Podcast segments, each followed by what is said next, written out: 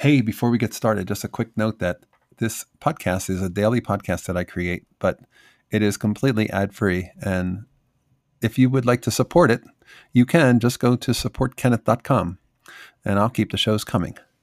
All right, on with the show. Hey, I'm Kenneth Wajda. I'm a professional photographer here in Colorado. Welcome to another one of my daily morning photography podcasts. So, I was helping that friend work on how to set up his camera and how to change the autofocus area. And one of the challenges was the camera was set on auto and it's got a big green ring around it and it looks like the place to be. Auto should be perfect. But auto doesn't allow you to do anything. Auto is preventing him putting the camera in macro mode and super macro mode. It's a Canon bridge camera, not quite a DSLR, but not a point and shoot. It's in between. And to have any control over it, to have any choices, use the P. P is for program, and it's still choosing your aperture and shutter speed, but program is a better choice because it lets you use some settings while it sets while it sets aperture and shutter speed in your exposure.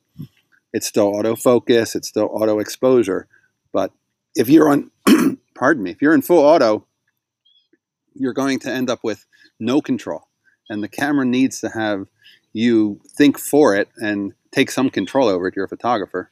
So take it off auto, put it on P.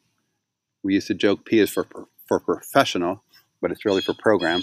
And you can get some control over your camera, even though it's mostly a fully automatic camera. All right, that's today's photography talk. If you're enjoying these, hit the subscribe button. I'll be back tomorrow. We'll talk more photography. As always, here's to good light.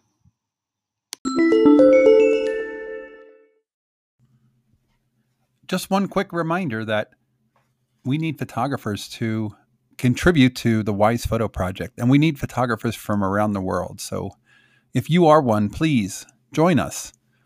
Find out information and what it's all about at thewisephotoproject.com. Thanks.